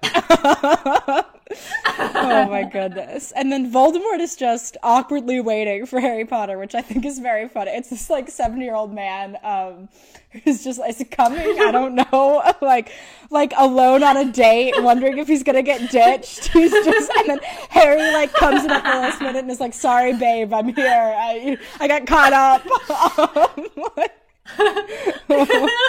sorry, my family yeah, was in you town. know. Um, and then Voldemort is just such an and he's like, "Oh, finally, you've come to die." And then he kills him, and then there's this beautiful whiteness. And then I love like that when you accidentally undo your own accidental Horcrux. Whoops, you know, like yeah. And then Harry learns that he doesn't need glasses in this like purgatory heaven place, uh, which is great to know. I can't wait to not have glasses. Voldemort, kill me next. I'm just kidding. But Is then- it cheaper than yeah. LASIK? Okay. yeah, right? and then we see this like I mean it just looks like an ugly aborted fetus Voldemort. Like I don't know how know. else to describe it. That's like what it looks it looks Yeah. like every uh, anti-abortion poster I've ever seen that's happening. unfortunately, I mean, that is what Voldemort's soul looks like. It Yes. looks like an angry. Think about that. Think about that anti-abortionist. Really, those are like actually Yeah. anti-Voldemort posters. Yes, yes, they are. Fun fact. this whole time, it's not actually a second week baby. That's actually Voldemort in the second movie dying. Um, that's what he looks like. Just a little piece of him, just like a seventh of him. you yeah. know? And and even Harry, oh, what a kind boy. He's like still wants to help out this creature. And I Dumbledore's know. like, listen, you can't, you know, he really is beyond our help. It's cool too. I don't even remember what, I think they go into more detail in the book, but it, to Harry, it's the King's Cross station, which makes sense because it's like, that was his, like, one of his happy moments, the like excitedness Yeah. of like, this is when he's going to see his friends and go to his favorite place in the world, Hogwarts. But to Dumbledore and Voldemort, it's a, probably a completely different place. Yeah, I never thought about that. Yeah, because like in it, Dumbledore is there with him, and Dumbledore asks him where they are, and Harry's like, um, I mean, it kind of looks. Oh, it kind of looks like King's Cross, and that's when he has the line. And I think they have, they have in the movie too, where he was like, "Well, as I would say, this is your party." Basically, Dumbledore being like, "I don't know where we are. you decided where we are. I guess that's where we are. Like, yeah. And then he's even the book they talk about like how once Harry says that's where it is, it all comes into a little bit more focus. There's like a little bit more detail. Mm-hmm. So Yeah. And then Dumbledore reassures Harry that like help is going to come when you need it and just kind of reiterating the faith, which is really beautiful. I love there's so many good Dumbledore quotes in this Yeah. series. So many they're really he just he says brilliant things constantly. And Yeah. I will say that one thing I wish that they had in that scene was um in the book you actually get to see Dumbledore be really, really vulnerable because him and Harry discuss his sister. They discuss his family. They discuss why Dumbledore made some of the choice. And Dumbledore literally like gets very vulnerable, gets very emotional, and like apologizes to Harry for things because he he talks about where he messed up, yeah. even with Harry and with well, his it's so interesting too because it's like Dumbledore isn't in that stone, and you would have thought that he would have come, and it's like because he goes to the King's Cross station, it's almost like Dumbledore was waiting. Like he was like, I can't go to Mm-hmm. heaven yet, right? I gotta stay and explain things to Harry Potter face to face. Yeah. I know that was wrong. He was like, I gotta hang back. Sorry, God. Hold on a minute. Um, I'm gonna go. I just gotta gotta explain things to the 17 year old really quick. My bad. Yeah. I just I tried to, you know, I was just nervous. but, and I love the quote too, where he's like, "Pity the living who live without love." And then the one of my fan favorites too, which is just it's basic to like, but it's brilliant. Of like, of course it's happening inside of your head, but why should that mean that's not real? And that's my like the whole thing too. too. Oh yeah, it's so good, and it's also too because it's like, did Harry too just like give himself this guidance? Because this is maybe not Dumbledore at all. Maybe this isn't happening. Who knows? You know? But Yeah. it's like it's something that like Harry told himself to get his strength to like come back to life. Yeah, it's beautiful. and it's just beautiful. It is a beautiful moment. Yeah, right. oh no, jelly jinxed. Anyway, and then Not jelly like. Oh, I can't finish the podcast. Okay. Um, and then uh, Malfoy's mom, honestly, the real hero. Voldemort is also not Ugh. back, but Malfoy's mom comes over, and without her, if she had not made this choice, nothing would have gone as planned. Harry Potter would have died again in a second. But Malfoy's mom just goes over to Harry, and she's like, checking to see if he's alive, but she knows he's alive, and she asks him, "Is Draco okay?" And he nods yes, and she and she's done. You know, she's probably like, "This has been too crazy for me. I'm Yeah. out of this life." You know, I just wanted the money. Yeah, I love that she basically is like, my son is the most important thing to me. I don't care if I die trying to save him. I'm like, oh, that's when you never, you like never have liked Narcissa Malfoy before because, Mm-hmm. like, in the book, she's supposed to be a a lot younger than Lucius. Yeah. and really, really gorgeous. Hi, her name is also Narcissa. Please. Um, yeah, right. and so this is the only time that you actually really get to see her do honestly anything and the first thing she does is go i will literally sacrifice all these people i've called my friends myself my husband if we can go back in there and find my son yeah. bam And I honestly, I've always liked her, even when it wasn't popular too, because I did love her love for Draco. I thought was really admirable because mm-hmm. obviously Lucius does not. I, Lucius, like, No. it- Draco is an accessory to Lucius, but Narcissus loves Draco. She loves him with her Yeah. heart, like pure. It is like pure mother's love. and it's beautiful to see because i feel like we don't we don't see a lot of parents in harry potter because Yeah, hi, we his don't, parents because they're all dead. Yeah. Yeah. and we get the Weasleys who are just phenomenal, like the world's best humans, but like we don't get to see much more than that. So yeah, seeing seeing that Draco could be a better person because of the love of his mother is is a is a wonderful thing. And eventually he is a better Yeah. person. In Cursed Child, he like marries somebody who his dad doesn't approve of because she's not like a Mm-hmm. pureblood, but he loves her. And so he marries his wife for love, and then they have a son, and clearly Draco and her are good parents because their son is amazing. So Yeah, it ended up working out. And then, oh, it's so messed up, and I feel like no one ever talks about. It, but Voldemort makes Hagrid, who I guess is just so upset that he can't feel oh, that Harry is alive. Oh, poor Hagrid. And then, but he makes them deliver the dead body to everybody, which is insane, Voldemort. it's so It's so messed messed up. up. And Ginny sees it and she wigs out. And Voldemort is like, all right, you know, I got this dead body. I'm a 70 year old man at this point. I've got this dead body of a 17 year old I killed that I made a half giant carry for me. You know, I've got the ultimate nose job. Uh, put your faith in me. You know, just, I'm cool. I'm 100%. Also, don't worry, don't worry. He wasn't Yeah. that great of a guy. like this Harry Potter kid, he was running away Yeah. From you guys because he didn't want to turn himself in to save you. I caught him oh. running away. So, guys, really, I got He's you. the worst. He's just the worst. And then I love the moment. It, there's so many memes of it, and it is truly awkward. Like I was, I just always thought, you know, with gifts and everything, that it was like, oh, it just looks awkward because we are we were seeing it out of context. But no, when Draco joins Voldemort and Voldemort hugs him. It is so. He shouldn't have hugged him. I don't know. I don't think Voldemort would have No. ever. I think that was terrible No. directing. Awful. Like, Like they literally talk about how Voldemort cares for his snake more than he's cared for any other living creature alive or Oh, dead. It was so weird that he hugged Draco. Like- so it's it's really funny. no, it's really funny. awkward. And I understand like poor Draco, he's like he's just coming over for his family, right? He doesn't want to. He's like he's like but my mom and dad are over there and they have all the money and all my stuff. I got to go. Like that's my family. Oh. Oh my god. I can't I can't imagine the whole cast. I'm assuming that they're all just like trying not to laugh at this hug. oh yeah. And then Neville Longbottom steps up and everybody just kind of like laughs at him. And he's like, you know what? I'm, I'm going to say something. And he's like, you know what? People die every day. It doesn't matter that Harry's gone. Harry's in our hearts. It's so cheesy, but it's great. It's exactly what I would have thought Yeah. Neville would have said. And then he ends up, this is where he pulls up the sword. And then it's like that moment that Harry needs for the distraction. And he jumps and Voldemort is like, well, what? You know what I mean? Like duped.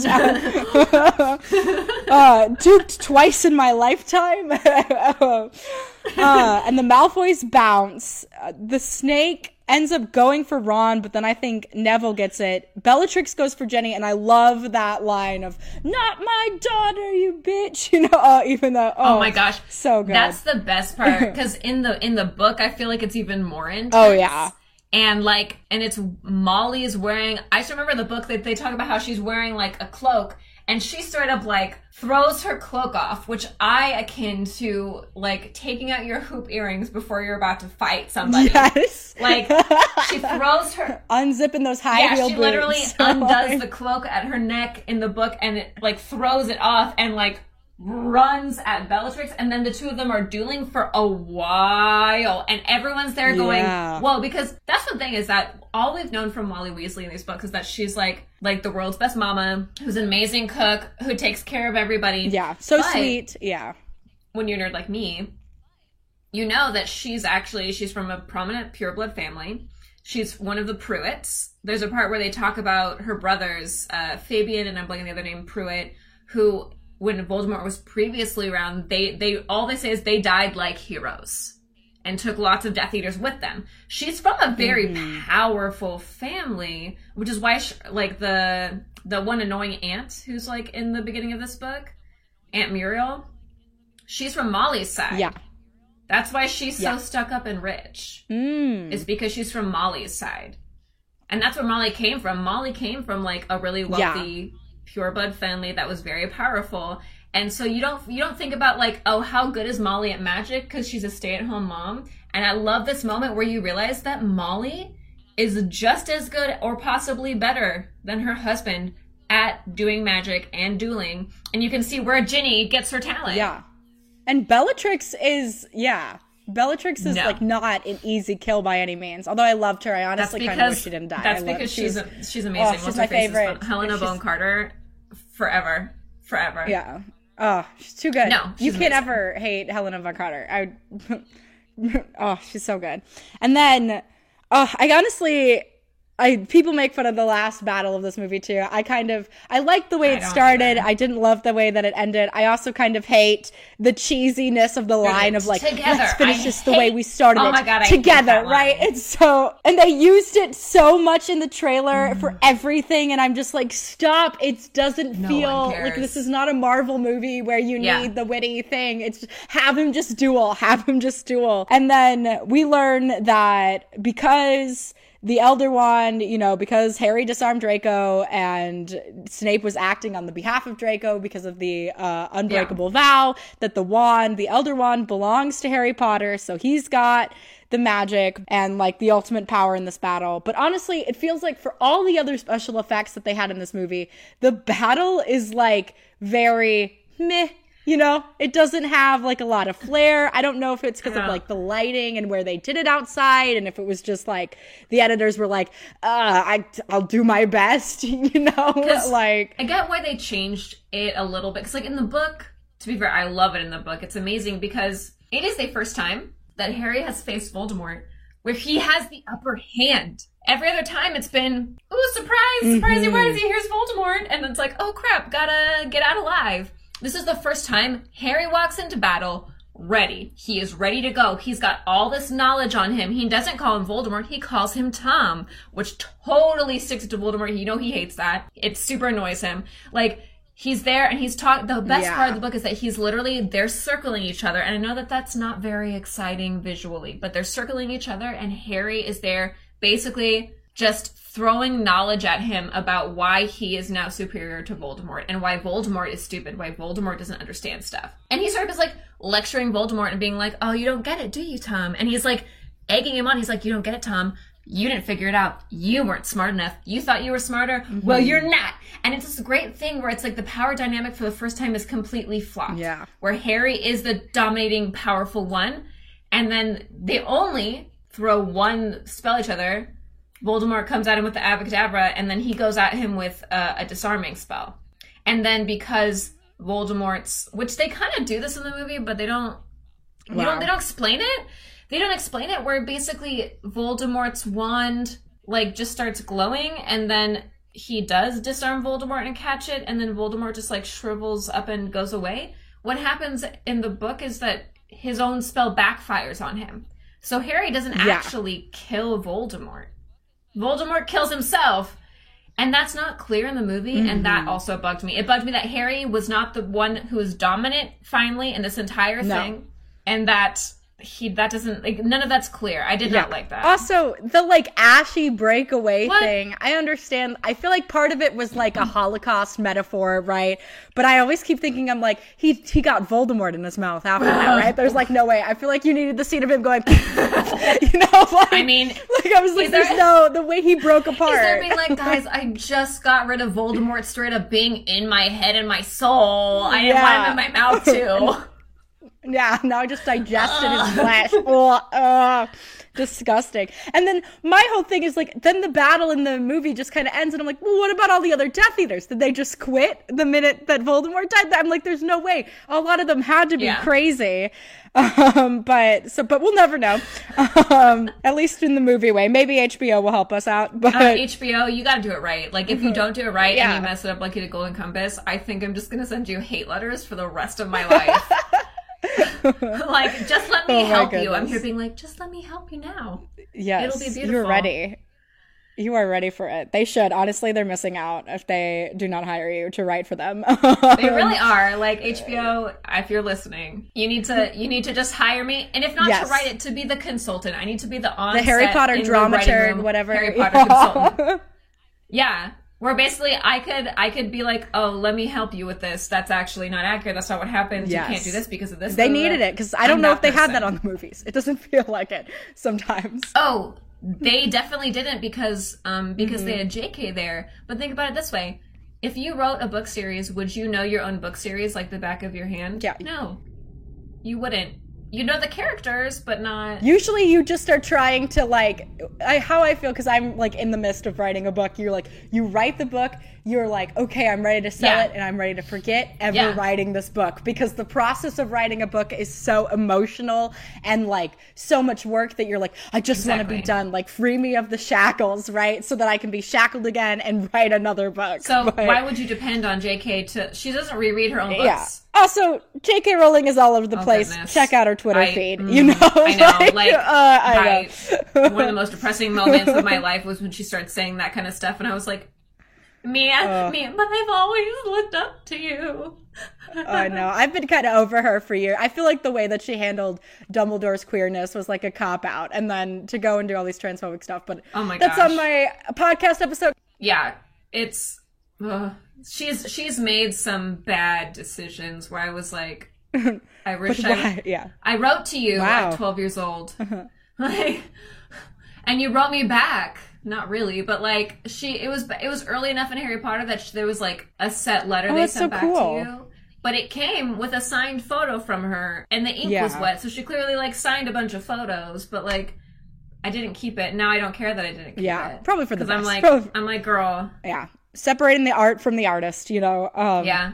Because I have a lot of queer Harry Potter theories, FYI. Yeah, me too. I've been. that's what I've been them. doing this whole podcast. Is kind of just, I guess, and to be spiteful, being like, this is a gay relationship. This is gay subtext. This. I've been like, you can't stop me. Um, Okay, but some of it is obviously there. It feels like it. say it. definitely does. Like- it's a cop out in the prequels too that she's like, oh yeah, Dumbledore's gay, but we're not going to show it in the prominent point of his life where he would have clearly been an active gay man with his gay lover Grindelwald, right? Like it's just, I still think that Sirius was gay. Yeah, I could maybe, I could definitely, I think Sirius is bi for sure. Yeah, at least because he's like the super good looking dude, and they talk about how like chicks would always check him out, but he wouldn't do anything about Yeah, it. and, and his was- obsession with James Potter, right. I get it, right? I think yeah, he was right. a little into his best friend. Absolutely. They were inseparable. I think he was like that's one of the reasons he didn't date at Hogwarts was because Mm-hmm. he was kind of in love with his bestie. Also, I have a very long theory that I'll have to tell you another point about why Rita Skeeter is actually a transgender woman. ah, I would buy that honestly. I really would. I would. There are there's some very obvious hints in the book where as I reread it, like I think it was like five years ago when I did my another reread, I was like, oh man, because I just had a loved one who went, who started transitioning. I was like, oh, it was awesome. oh my god, this is what she's going through to be a she, and these are the things like she Mm-hmm. can't physically change. And Rita Skeeter has these weird things that like you can't physically change when you're transgender. And oh my god, she's transgender. and I was like, Yeah, oh, I believe it too. And there's always, I feel like a bunch of transgender people usually Yep. are very gifted writers too, because it's they ha- it's such a self-reflective journey, which is one of the biggest things Yeah. that makes a and also as a you writer. think about it she has to yeah, be really the way she is she has to be very strong and very loud and opinionated Mm-hmm. and assert herself as a transgender woman of course she has to do that like Yes. that makes total sense And the wizarding Oh, yeah. world, yeah. for sure.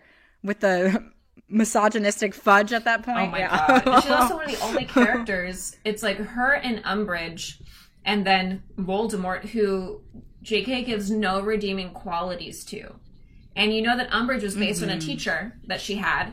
And so I'm like, oh, Rita's clearly based on some transgender woman that she had a terrible relationship with.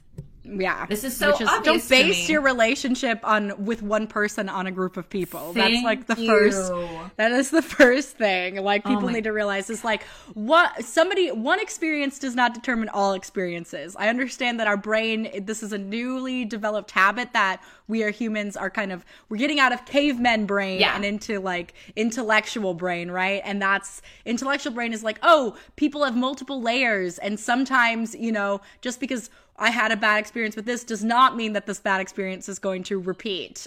Yeah, I had a bad experience with shrimp one time. Made me sick. Oh, man. you know, at 10 years old. And then guess what? A few years later, I was like, I'm gonna try shrimp And it was again. delicious. Because I feel like it was good and it was amazing. And then I And you would have missed out on all those shrimp experiences. And that's terrible. Exactly. if I hadn't realized as a young child that that was just one bad situation. One bad shrimp. and I, I can't believe I keep thinking about this battle too. And I'm like, so is Filch gonna just clean all this up? Like, what are they? The cleanup of this is so much. and then Harry is just smiling as much as he can with the cut on his lip in this movie because Ron and Hermione are together. and he breaks the Elder Wand because he's Harry freaking Potter. And uh, honestly, the whole point of these books was just to break everything the three brothers owned because. You know, they it seemingly was dangerous. Yeah, except the invisibility cloak. We're gonna keep that one, I guess. Yeah, except that he doesn't break the Elder Yeah. Wand in the book. He goes and puts it back in Dumbledore's Yeah. grave where it belongs, and he uses it. He uses it to fix Yeah. his own wand. And I don't even think it. they do that in the movie. That's but no, which literally he breaks the Elder Wand, and then you're like, yeah, what are you so doing, doesn't have a Harry? I, I guess like Ollivander will be Like- freed now. So Yeah, I guess I don't so. know if I would want to fix the wand that connected me to Voldemort, but I guess you got to have like a memory of this time. Yeah, And I, you get used to it, you know. I guess that both his wands though connected Yeah, to Voldemort when you for sure. About it. Aw, he, You can't. can't. It's rough. Trauma. Trauma.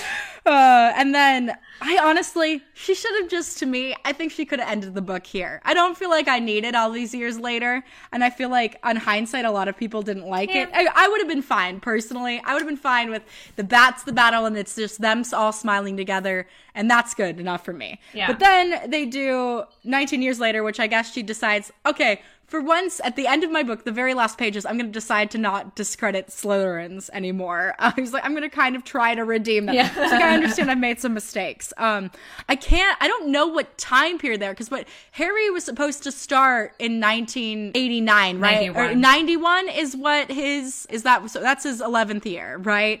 So, yes. so I'm so confused because I guess in 1991, because I remember reading in the books that the very first book that Dudley has a PlayStation, and that like threw me off for a while because I was like, what aren't they in the 80s? I was very confused about the time period for a long time. Yeah. So I oh, guess that we. I guess it kind of catches up to nowadays. Like nowadays, Harry Potter is like in his 40s and the children are at school Yeah. right now, I guess, in terms of time. Uh, Yeah. Little emo Weasleys and Potters, they're all goth, um, which makes sense, I guess. Uh, of course. yeah, I be? remember my mother was so mad when she saw this scene because she was like, she was a very big Harry Potter fan too, and we kind of like bonded over this. And she was like, "Why did they make them look so ugly in the movie?" And I was like, "Mom, I don't think they're that ugly, but she she has some issues." So, No. but she, yeah, I mean, I would almost kind of agree with your mom though, because like it's really weird how like when they age them up, they like age them up in a really like yeah. aggressive Like way. Ron has the dad the boys. Ginny has that mom haircut. Yeah, it's weird. and also like neither Ginny or um, Hermione are wearing literally any Yeah. makeup, and you're just like, okay, I'm sorry. I feel like both of them would maybe have a, a lipstick on at this point. Like I feel like Hermione would live for bold Yeah. lip at this point. Well, I guess it's it's the first day of their kids going, so I can understand that being a little nerve wracking, right? I was like, me as a mom, I don't think I would be able to put on makeup because I'd be like a little worried. You know, it's your birds leaving the nest for the first time and they're gonna go away. I know a couple of their kids were just already like. It's like their second Yeah. year, but if it's some other kids' first years, you know, you're like, okay, you mean, know, you're still nervous to every be fair, time. though, Hermione at this point in the lore is um, a lawyer. So I feel like Yeah. she would already know how to put herself together in five seconds and always be looking on top of it because she has to for her job. And then she, Yeah. then she becomes Minister of Magic. yeah. Oh, I love it. So I feel like I feel like that's why I was like, okay, Hermione. Hermione would have a bold lip. I'm saying it. She'd have a power lip on, guys. She'd have a power lip. Yeah. Yeah, I think so. Or at least a really colorful pantsuit, you know? Something. Something. Yeah. And so then I hate what he named his kids. I, I hate it. It's it's not I I get it, but I hate it. Albus Severus Potter. I guess it's not as terrible, but I I don't want him to name it after Snape. It feels weird to me, but I I get it. All right, whatever. I'll give it to you. I really, I really hate what Ron and Hermione named their kids. What did they name their kid? I don't even remember. Hugo and Rose. Ugh, I like Rose, but my middle name Rose is is Rose, fine. so I'm yeah, biased. Rose but is, Hugo I- is Rose rough. is fine. Doctor Who, Rose, but like Hugo, Yeah, Hugo's weird. Weird. I don't get that. My boyfriend works at Hugo's, I guess. So, uh, the restaurant name. It's a great restaurant name, not a kid name for me. Or it just feels like a forty-year-old name. It does not feel like a child name. no, Um, But anyway, Harry reassures that even if Albus Severus Potter gets into Slytherin, it's going to be fine. He's Slytherin will gain young, a wonderful young wizard, and you know the Sorting Hat takes in your options. You know, takes your choice into account. And I honestly thought that was like very good parenting of a dad being like, "Hey, you know what? Like, because I feel like so many. I'm reading this like book right now too about uh, kind of like the pressures that kids are under when applying to colleges and stuff and i i think it's such a good effort of being like hey Oh, like yeah. wherever you go you've got options you know whatever you want the universe is going to indulge you on so don't worry you know don't stress about having to get it right right away it will work out uh, i think that's such a powerful message Yeah, I wish that I wish my parents had said things like that to me. Oh, me too but now i can say it to anybody who's listening now we can we can fix what we didn't Exactly. get there you go Amen. And all is well, and now we go suffer the Fantastic Beasts series. Um, but I'm not doing that this season because I need a break. oh my I gosh. can't. Also, I don't. I'm here being like, why did we do a Fantastic Beasts series? Ugh, it's so dumb. all she really wanted to do was do clearly a young Dumbledore series. So why didn't we just do a young Dumbledore series? Because we didn't get any of the stuff about Dumbledore and his past in these movies. no, we didn't. like, and it's cool, gonna be all let's messed do up movies now about that. Because like now they recast Johnny Depp, and honestly, that's probably for the best. But it's still weird. I don't know who they've cast in his place actually, but I know they've recast. I mean, John, to be yeah. fair, he was a little too old for the part. I yeah, I feel like that he was too. looking a little too because like next to Jude Law, I was like, oh, Yeah. man. I think too she wanted to do these movies just to have like more of an American audience because and have more of an American cast because Yeah. it was so British, you know what I mean? And I and I get it. she clearly needed oh. my help because you Yes, know she does. she had Minerva McGonagall as a teacher in like the 40s at the school, and I'm there going, no, no, no, no. Minerva was a, a student in the 40s at the school. Not that I don't love seeing that girl who plays a perfect and adorable Yeah, and amazing young amazing, yeah. Minerva, but I was like, no, no, no, no. But I even in my ultimate Harry Potter wisdom was like, oh, I know how they could fix it.